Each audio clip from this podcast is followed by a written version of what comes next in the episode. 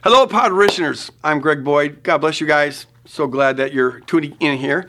Uh, before we get to this week's sermon, which is going to rattle a few cages, all right, but before we do that, I wanted to remind you that we're in week two of our Sustain campaign. This is where we go to our Podrishners and we just ask that you consider uh, uh, helping support the ministry of Woodland Hills Church, which makes these podcasts possible. So this year we thought we'd do something a little different.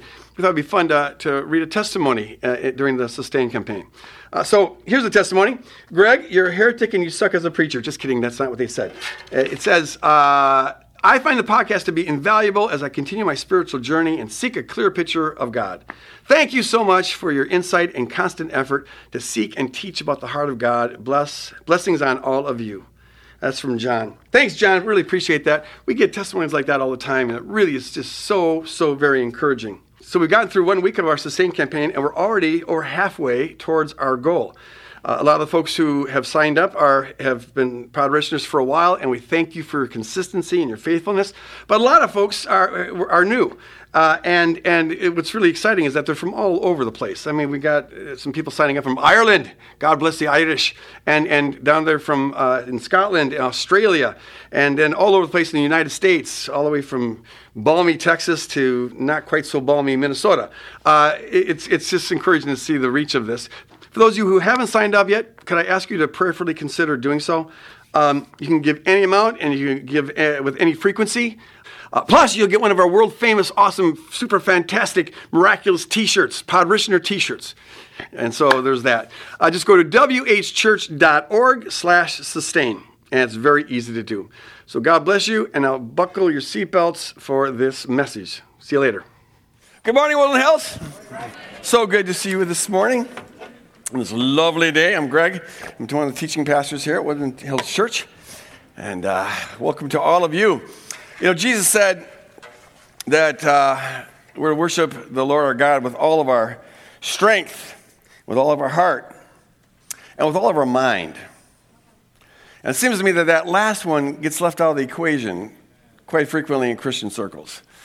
The mind is meant to think, that's what it does, uh, to wrestle with things, to try to figure things out.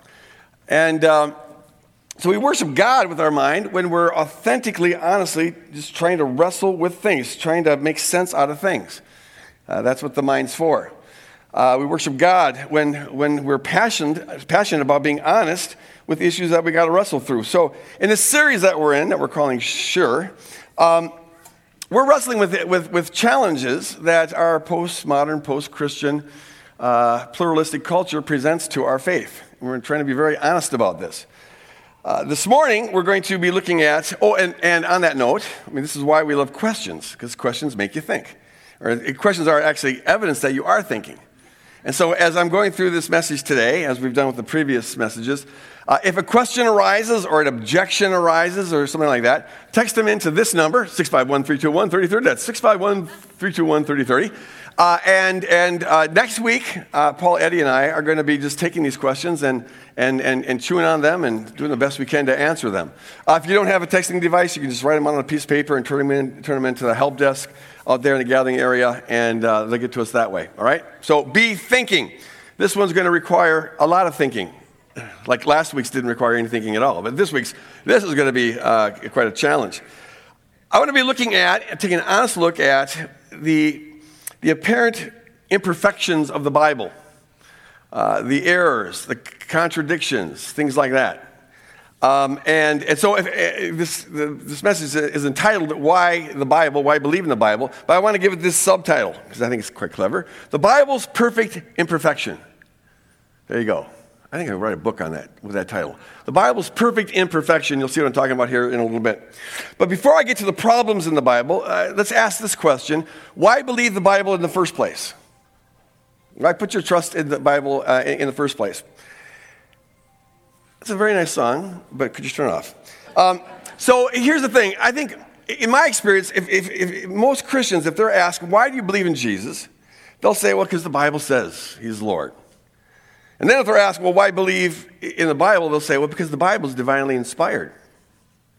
And then if they're asked, why do you think the Bible is divinely inspired? It seems to me that, in my experience, most Christians would quote the Bible. The Bible says it's inspired. Now, in this pluralistic post Christian culture, that argument isn't going to get you very far. It's a classic case of what's called circular reasoning. Circular reasoning is when you reason in a circle, or when you assume the truth of your, your conclusion to prove your conclusion. It's a bit like me saying, um, the way you can know that I'm always telling the truth is because I always tell the truth. See, it's not really even an argument, I just repeated myself. So, the, quoting the Bible to prove the Bible just doesn't get you very far. There's a number of considerations that you could look at to support belief, the belief that the Bible is divinely inspired. But, but here's the one that I think is, is, is, is the strongest. Um, rather than basing your belief in Jesus on the Bible, I encourage people to base their belief in the Bible on Jesus. All right, you're tracking with me here this morning. Good. Um, and then if you're asked why believe in Jesus, well, get the message from two weeks ago.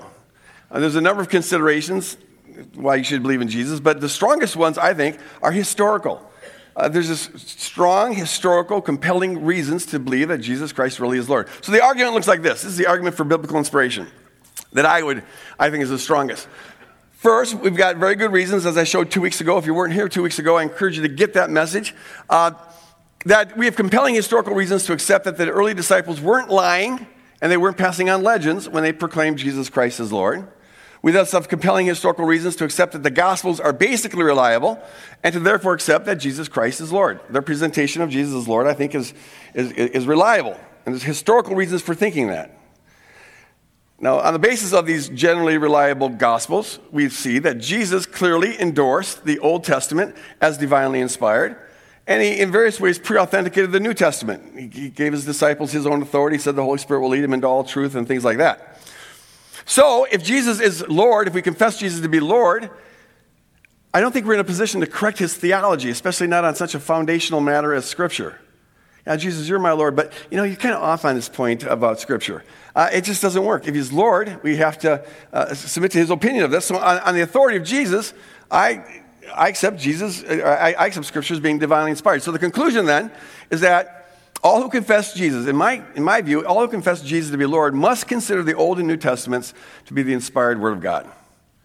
So that's, the, that's why we hold this to be the inspired Word of God. It's, it's on, on the authority of Jesus, not, not the other way around. Paul, Paul puts it like this in 2 Timothy. He says, All Scripture is divinely inspired. He uses this word theopneustos, and profitable for teaching, for reproof, for correction, and for training in righteousness. This phrase, theopneustos, comes from the combination of the word God, theos, and the word to breathe, pneustos. So it literally means God breathed. All scripture is God breathed. And I actually like that word better, I like that translation better than divinely inspired. Uh, for one thing, I think it's always good to stick as close to the literal translation as possible. And, th- and God breathed is the literal translation of theopneustos. But on top of that, um, we, we, we, say a lot of things are divine, and we say a lot of things are, are, are inspired. Uh, you know, oh, oh, this cake is just divine. Or, uh, but that was an inspiring message. Or, what an inspiring performance on the football uh, field, or, or whatever. And so, to say the Bible is divinely inspired doesn't really set it in a category of its own.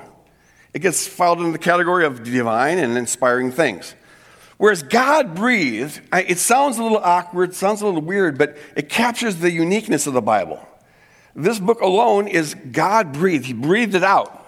So I, I, I, am going to be referring to the divine inspiration of the Bible usually as by saying it's God breathed, breathed by God. So what does that mean? What does that mean? To say that something is God breathed. Now, at this point, I want to give a, a warning and a disclaimer. Okay, the warning is this. Uh, we're wrestling with these issues, these problematic aspects of the Bible. I want to be very honest about these things. These tend to be ignored. Uh, we pretend like they're not there, but they are. We got to wrestle with them. We got to think about those things. And as I'm doing this, it, for some of you, especially if you come from a conservative background, and especially if you're new here to the church, uh, this will probably sound like the strangest message you've ever heard from a evangelical pulpit. Uh, it may even feel to you at, early on that I'm attacking the foundation of your faith. And I, am just going to ask that you trust me that I'm not doing that. I, am actually trying to strengthen the foundation of your faith. And if you'll hear me out, I think you'll see uh, that that, that it works. Okay, so just hang in there, but it's going to be weird. This is going to be one of those mind benders. All right? The second thing is a disclaimer, and that is um, the views that are expressed here this morning in this pulpit are not necessarily the official views of Woodland Hills Church. Uh, this is my way of honestly wrestling with a difficult issue. It doesn't have to be your way. All right? You're free to think on your own, though if you're smart, you'll probably agree with me. But I'm just saying. I'm just, I'm just saying. Okay, so there's the disclaimer, but it's going to be a little bit weird. So here's the thing evangelicals, and I, I consider myself broadly evangelical, though I don't admit that in public until, until I know what the person, if someone says, Are you evangelical? I'll say, I don't know what you mean by that term, because I don't. Uh, it has a lot of baggage uh, that I would not want to associate myself with. But I do tend to believe what evangelicals believe, tend to believe what evangelicals believe. And so this is broadly an evangelical church. And evangelicals tend to assume that if, if you believe the Bible is God breathed, well, then you believe that it's, it's, it's a perfect book. It's, it's free of all errors and contradictions and historical inaccuracies and things like that. And so, if there are any kind of errors or contradictions or historical inaccuracies, they're only apparent and, and you try to explain them away. Uh, in fact, for a lot of evangelicals, maybe even most, this is sort of a litmus test. Uh, the, the test on whether or not you are a true Orthodox Christian or whether you're a heretic who will burn in hell forever. Do you believe in the, in the inerrancy of the Bible? That's the term they use, the inerrancy of the Bible. Um, and the reasoning behind that is this they reason that if God is perfect, then the book he breathes must be perfect. A perfect God would breathe a perfect book. Now, on one level, uh, that, that may seem to make common sense, but I actually think it's, it's a misguided argument. And in fact, if I'm honest with you, and I always try to be honest with you, uh, I, I think it's a dangerous argument, a dangerous view. I have, and here's why I've seen more young people lose their faith over this doctrine of inerrancy than any other, any other single thing that, that, that, that Christians believe. Uh, in fact, it contributed to my loss of faith when I was uh, a freshman at the University of Minnesota. The reason is it sets people up for a fall. You're, you're, you're taught to expect that this Bible is going to be perfect, it's going to be free of any kind of error.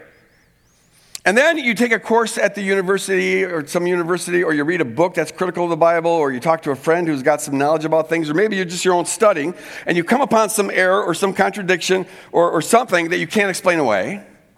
And since you assume that if it's God breathed, it must be perfect, well, when you discover it's not perfect, you conclude that it can't be divinely inspired.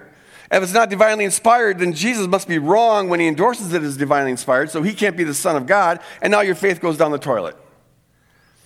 And statistics indicate that that is happening kind of at an alarming rate. One of the reasons I gave this talk to our young folks in Echo back in January is that I don't want to see our kids going off to the university and losing their faith because some professor convinced them that there's an error in the Bible. I just think it's altogether unnecessary.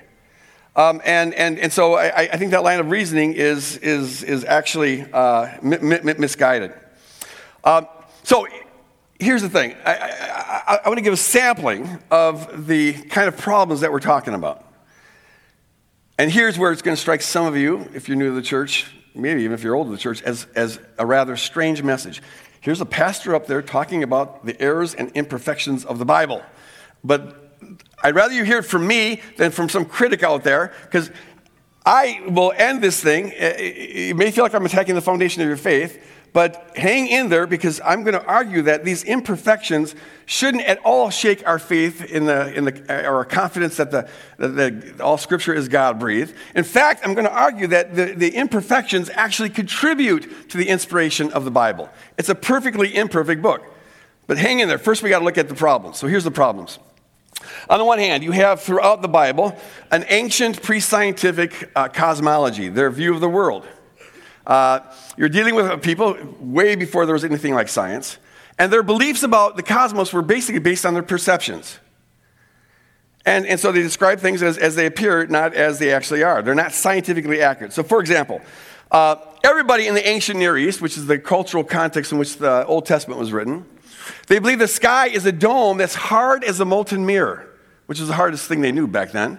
They thought it was hard for it separates the waters that were under the dome from the waters that are above the dome.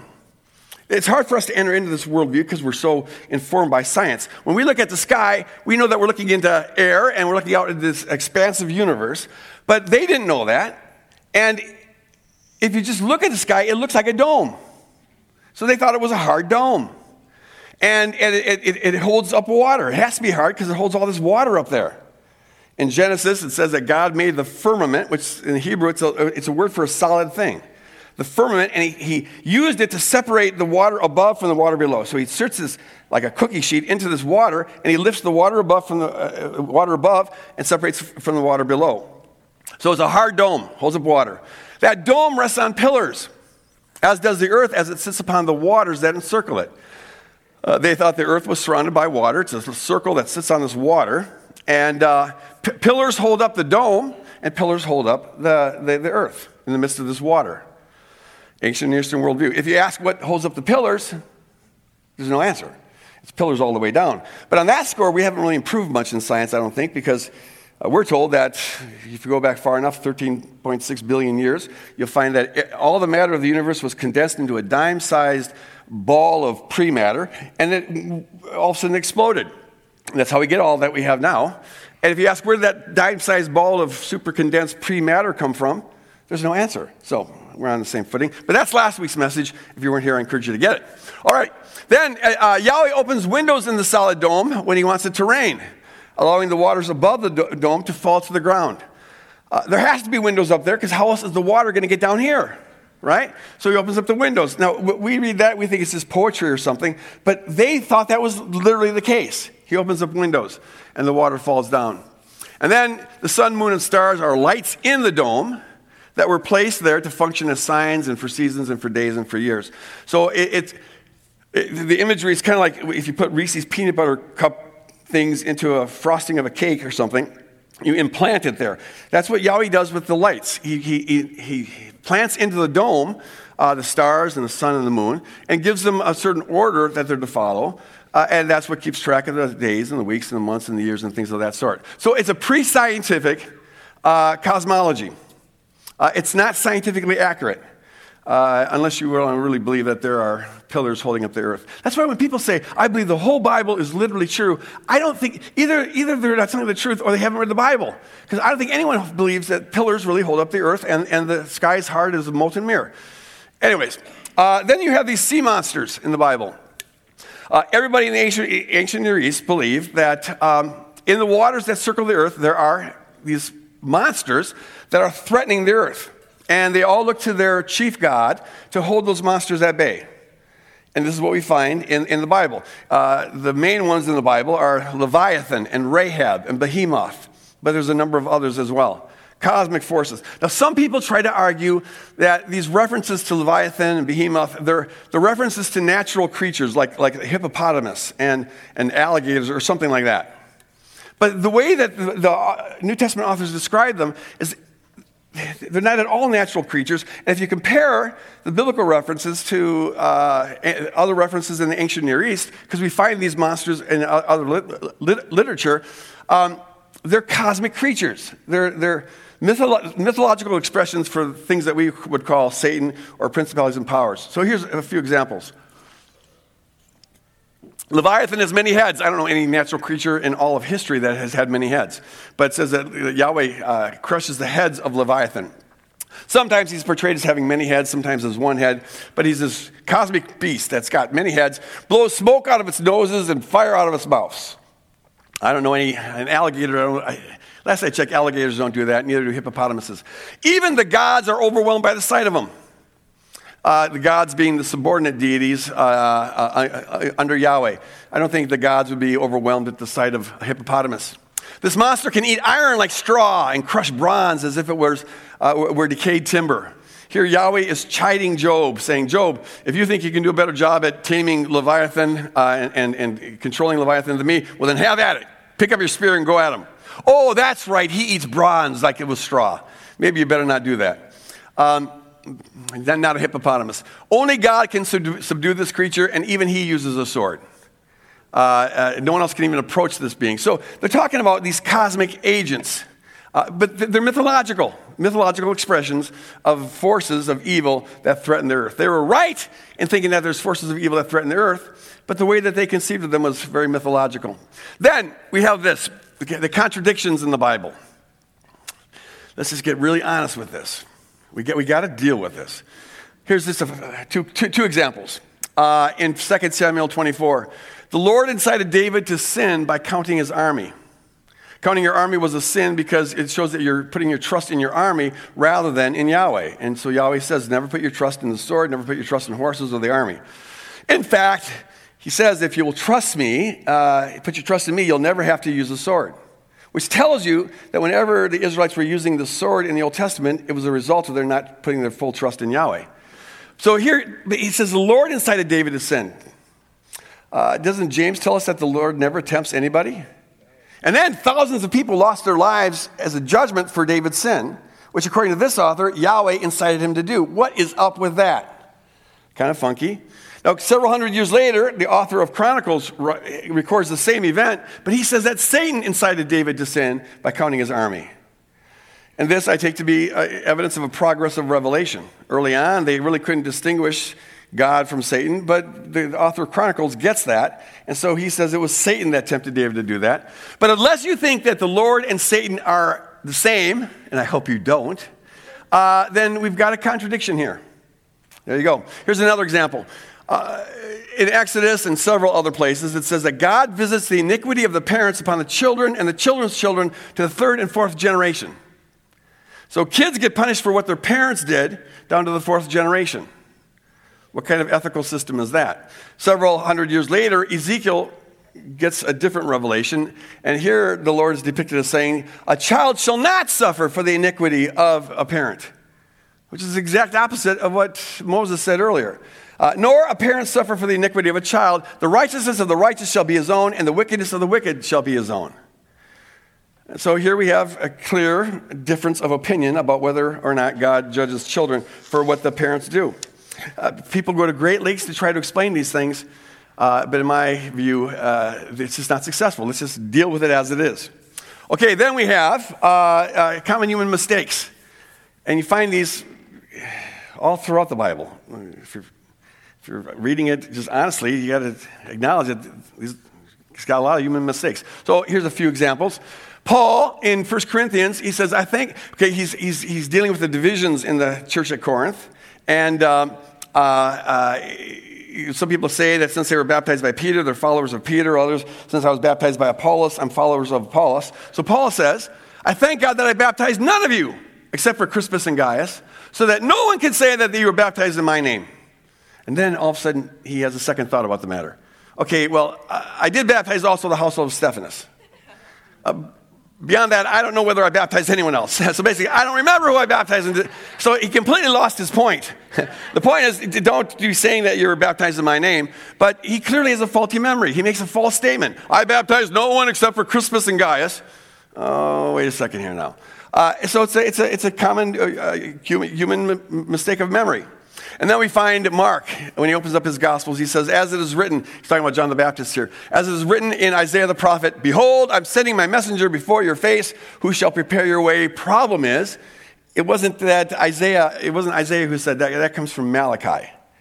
Uh, mistaken reference. And then we find in Mark 2, uh, Jesus says, Have you never heard what David did? How he went into the house of God in the days of Abiathar the high priest and did eat the showbread, which is not lawful to eat except for the priest. Trouble is, it was Ahimelech, Abiathar's father, who was the high priest when that event took place.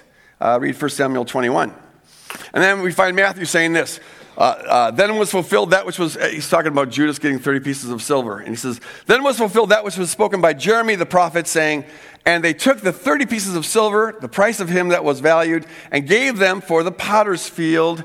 Trouble is, it wasn't Jeremiah who said that. That came from Zechariah 11 13. So we've got these common mistakes in human memory and, and, and wrong citations.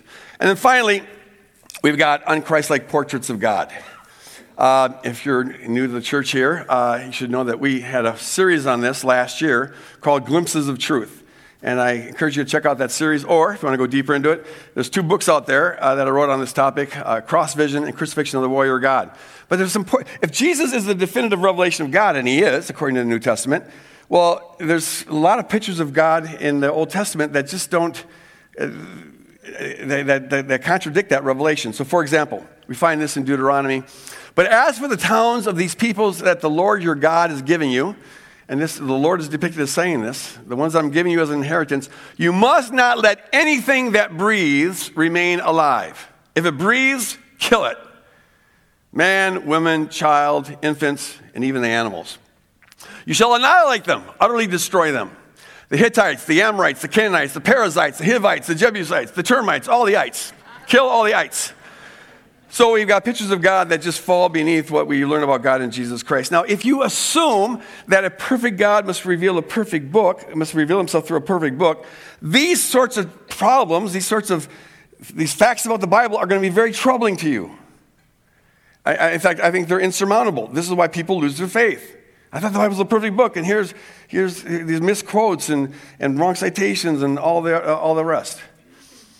But the all important question, folks, the all important question is this Why should we assume that we know what a perfect God is going to do?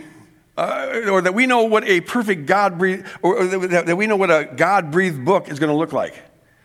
Uh, it may make sense to our common reasoning that, that a perfect God would reveal himself through a perfect book. That, that, on one level, that makes sense. But if we learn anything about God in Jesus Christ, it's that He's got a funny way of blowing apart all of our assumptions about God. Uh, should we be assuming we know anything? It's not like we have a, a number of examples of a God breathed book. No, we've only got one. It's sui generis, it's, it's, it's one of a kind. So we don't know what a God breathed book looks like until we find one. Uh, it's like the, the, the, the disciples. They assumed they knew what a perfect Messiah was going to be. It was obvious to them. In fact, this is what almost all Jews of the first century believed. The Messiah is going to be a perfect Messiah. He's going to be born into royalty. Why would, you know, the Messiah be born as a peasant? No, he'll come with, with dignity and power. He'll be a king, a mighty reigning king. And he's going to, he's going to support the religious establishment. And he's going to crack down on sinners. And he's going to defeat all of, of, of, of his enemies, which happen to be our enemies. That's what the perfect Messiah is going to do. They were confident of that. When Jesus actually shows up and he's the actual Messiah, well, he doesn't quite fit their bill for what a perfect Messiah is supposed to be. He's not born into royalty, he's born to an unwed peasant teenager. And, and he becomes a hunted uh, exile, an immigrant. And his occupation, rather than being a king, he's a lowly carpenter. He's not at the top of the social strata, he's towards the bottom. And instead of defending the religious establishment and cracking down on sinners, Jesus cracks down on the religious establishment and he befriends sinners. And then, most surprising of all, uh, instead of defeating his enemies, he gets crucified by his enemies out of love for his enemies. So much for making assumptions about what a perfect Messiah is supposed to be. The disciples were wrong on every account. And that just shows you how dangerous it is to make assumptions about what a perfect God's going to do. I submit to you that rather than assuming that we know what it means for a perfect God to breathe a revelation of himself, rather than assuming we know, it's wiser to just let God teach us. And, and, and the place to look for, to learn this, I submit to you, would be uh, the place where God most fully reveals himself, where he breathes the fullest revelation of himself, and that is on the cross because the New Testament presents the crucified Christ as the revelation that culminates and supersedes all previous revelations. And, and according to Jesus and the New Testament authors, all scripture ultimately is inspired, it's God breathed for the purpose of pointing to the cross. So let's ask the question how does God breathe his perfect revelation on the cross? And what does that teach us about the way God breathes scripture? All right? Now lean into this because this is going to be this is going to require some thinking and we worship God by thinking honestly and thoroughly about things. So are you ready to think? Are you ready to think? All right, here we go. Here we go. Okay, I, it, it, there's two things to consider here. Two things I think the cross teaches us. First, if you were to ask a random sampling of people out there, what would it look like for God to perfectly reveal his omnipotent power Today's message is being brought to you by Starbucks Double Shot Energy. Um, the, uh, the vast majority, I, I bet 99%, maybe more than that, would say it would be very impressive. It'd be a, there'd be a wow factor. Uh, it'd be shock and awe.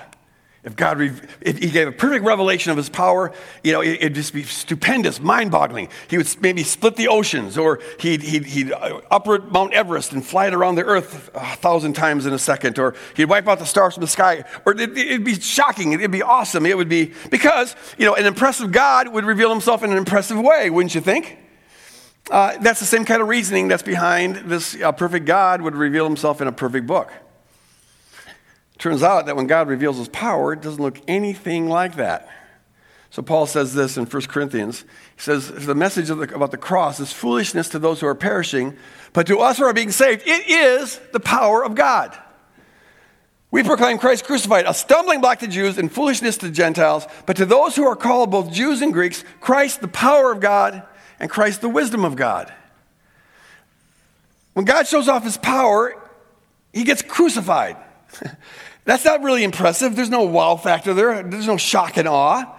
Uh, that looks ridiculous. See, here's the thing humans have always assumed, go back as far as you want, study world religions, beginning of history, and you find that humans have always assumed that God or the gods have the kind of power, uh, they have a, they're a super example of the kind of power that humans have always lusted after. And humans have always lusted after the power to kill our enemies, to protect ourselves, to get our way, to coerce people into submission. Impressive power, wow power. That's the kind of power we want. And so we assume that the gods have a lot of that. Universal assumption. And yet, when God reveals his power on the cross, it turns out to be the opposite of that. Uh, it, it blows that assumption sky high. It's so radical that the vast majority of Christians throughout history haven't really believed it, and to this day. It's the most offensive aspect of the gospel because the cross identifies God's power as synonymous with his self sacrificial love. God's omnipotent power is, is, his willingness to, to become a human being and to enter into our sin and our curse on the cross, to die God forsaken death uh, for a race of people who want nothing to do with him. That's the power of God. It's not coercive power, impressive power, wow, shock and awe power. It's the influential power of self sacrificial love. Just blows that assumption sky high. But if you are still holding to this idea that God's power is this, this might, the power to control, to manipulate, to get your way, well, then this looks ridiculous. Stupid. What kind of deity has all the power in the world and then you use it to get yourself crucified out of love for the people who are crucifying you? That looks foolish and that looks weak. But to those who are being saved, it, it's, it's the power and the wisdom of, of, of God. So, so follow this.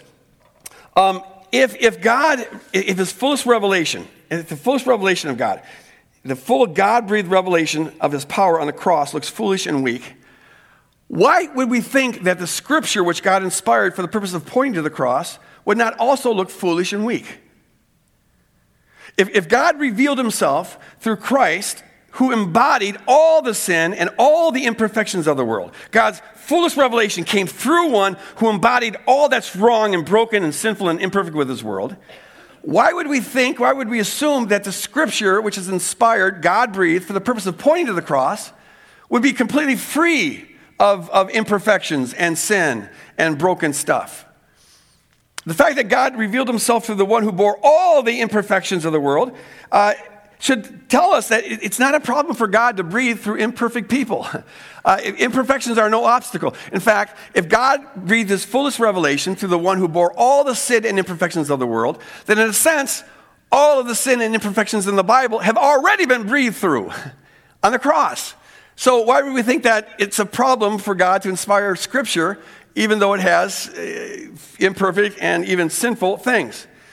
If, if put it the other way around. If God breathes his fullest revelation through, through uh, something that looks foolish and weak, I think we would, should expect that since the same God who breathed, breathed his revelation on the cross is the same God who breathed scripture for the purpose of pointing to the cross, that since the cross is foolish and weak, would we expect the Bible to also include foolish and weak human things?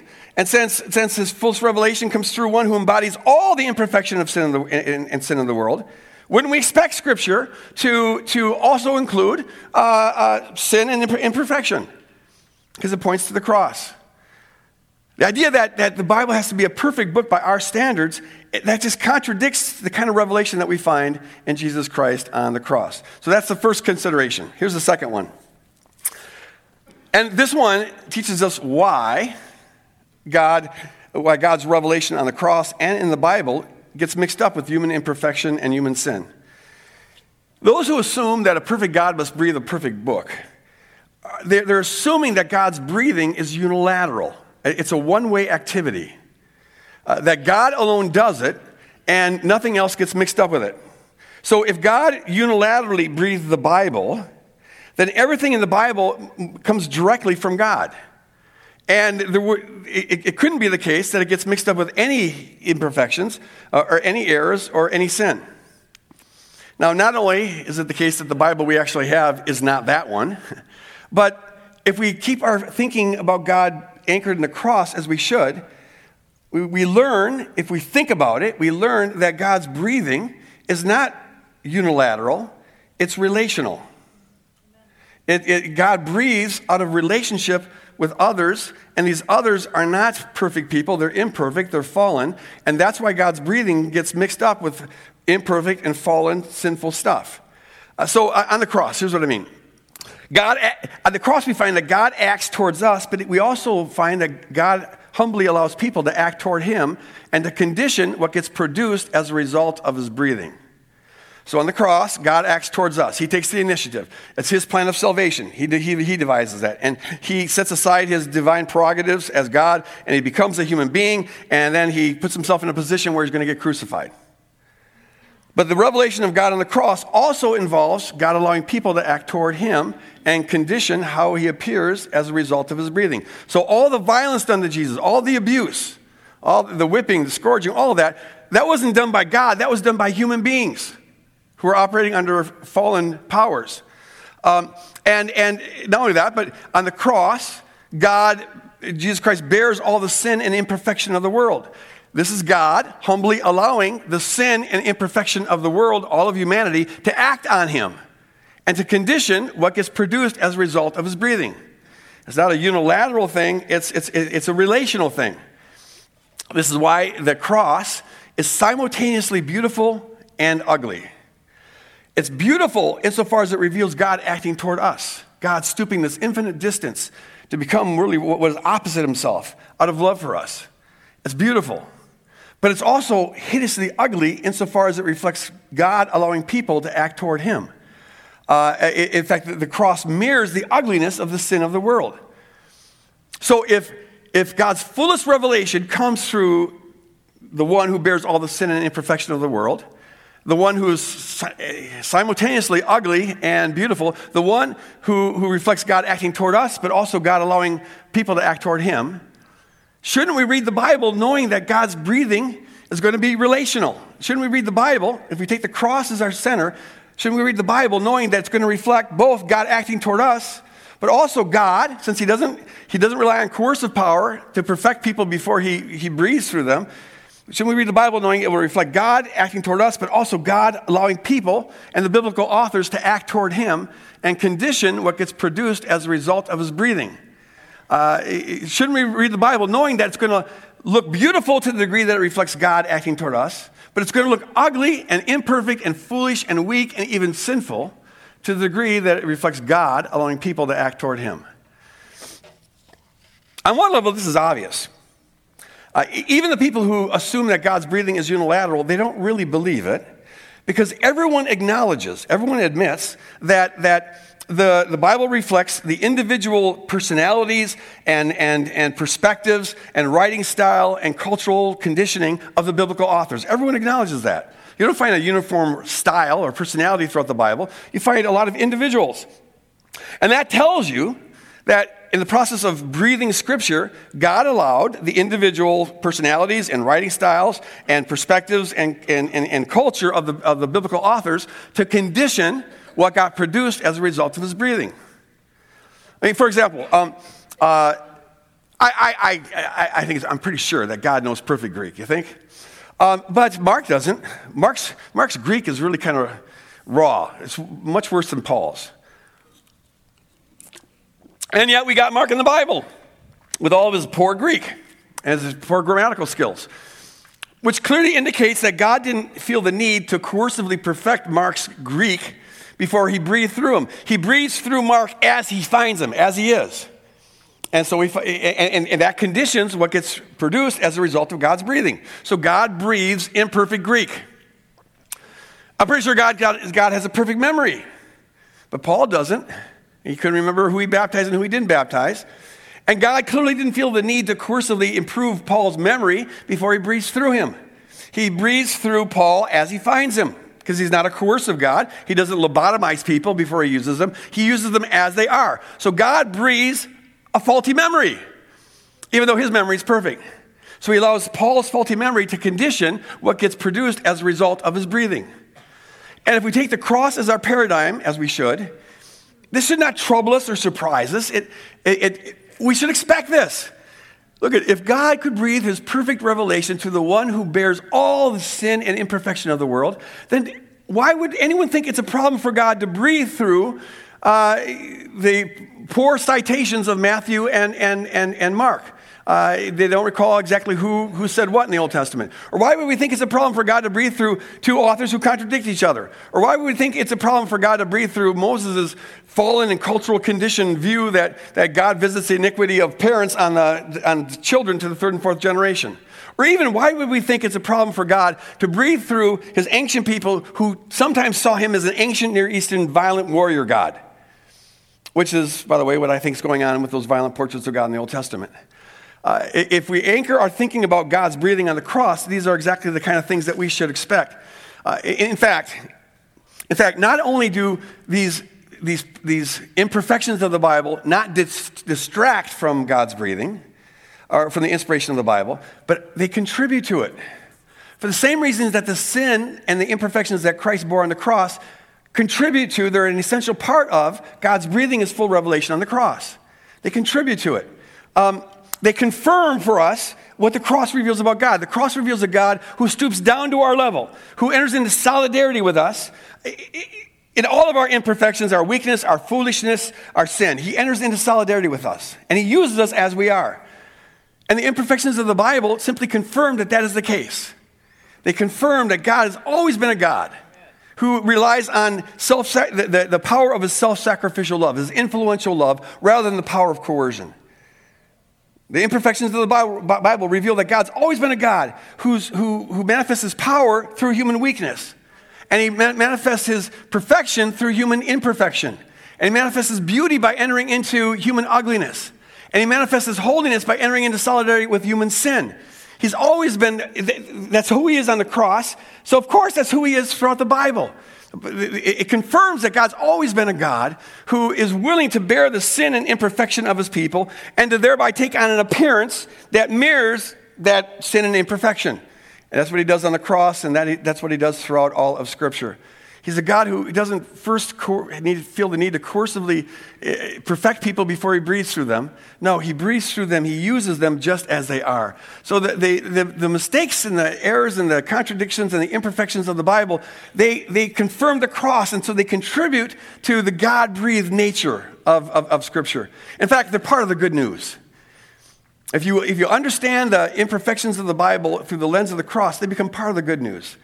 Because look at if God could breathe his written uh, revelation in Scripture uh, by, by using imperfect and fallen and fallible people, foolish and silly people, if God could do that, well, then there's hope for you and me, isn't there? That means that, that you can be very confident. Amen. You can be very confident that God can use you as you are right now, warts and all.